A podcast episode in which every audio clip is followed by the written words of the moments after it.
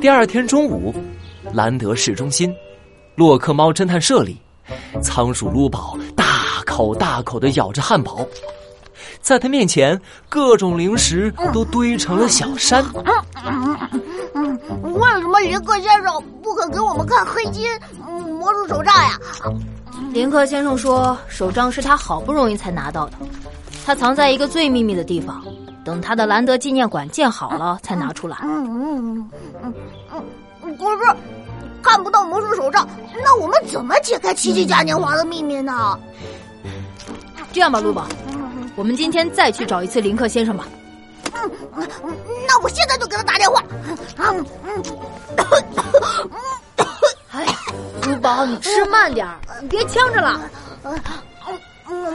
卢宝啊呜啊呜把汉堡吃完，拨通了手机。就在这一刻，洛克猫侦探社门口突然响起了铃声。猫洛克和卢宝抬头一看，发现鼹鼠林克就站在侦探社门口。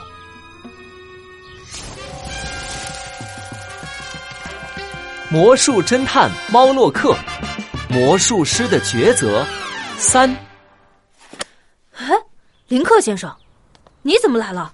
是这样啊，刚刚雪豹魔术师给我打电话，邀请我去中央广场边上四十二号楼看他们彩排呢。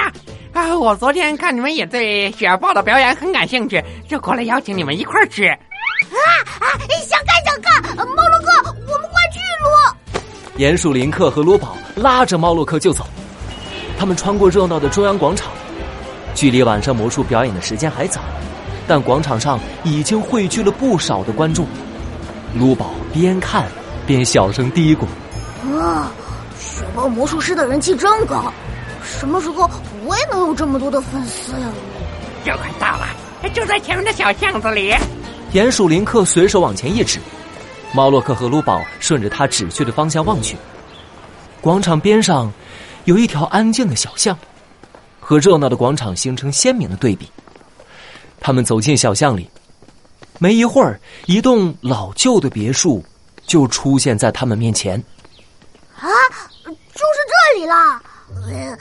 雪豹魔术师怎么选了这么破的地方彩排啊？路肯定是这里人少啊。彩排的声音不会打扰到大家。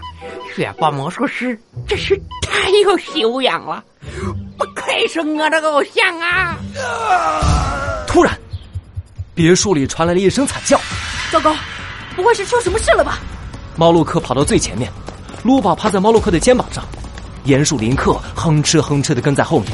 他们几步就跑到了别墅门口，门开着，三个人赶紧跑进了房间。房间里的景象让他们同时愣住，里面乱七八糟。这、这个、这、这是怎么回事？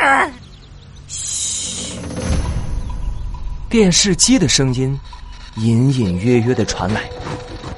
猫洛克他们蹑手蹑脚的朝着声音传来的方向走去。他们来到了一间拉上窗帘的黑漆漆的房间。房间里。一台电视机正在播放着，突然，四周的灯亮了起来。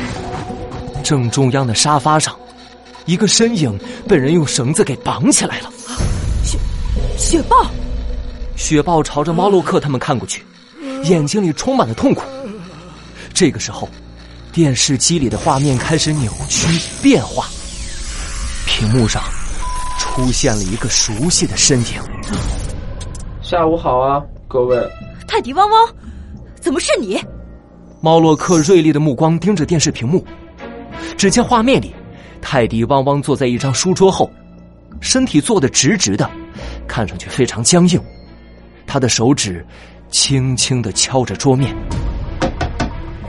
不要试图离开，不要试图报警，我已经在雪豹身上放了炸弹，你们的一举一动都在我的控制中。什么？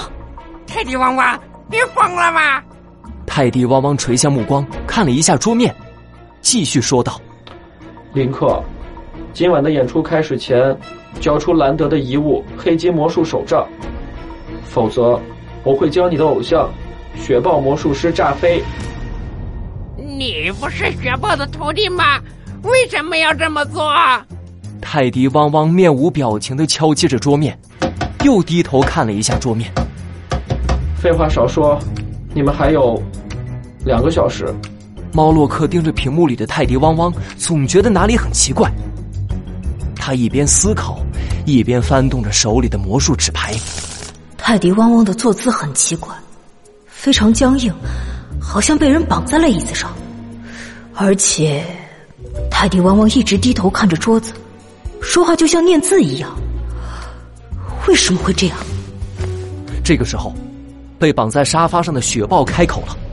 呃对不起，林克先生，都怪我。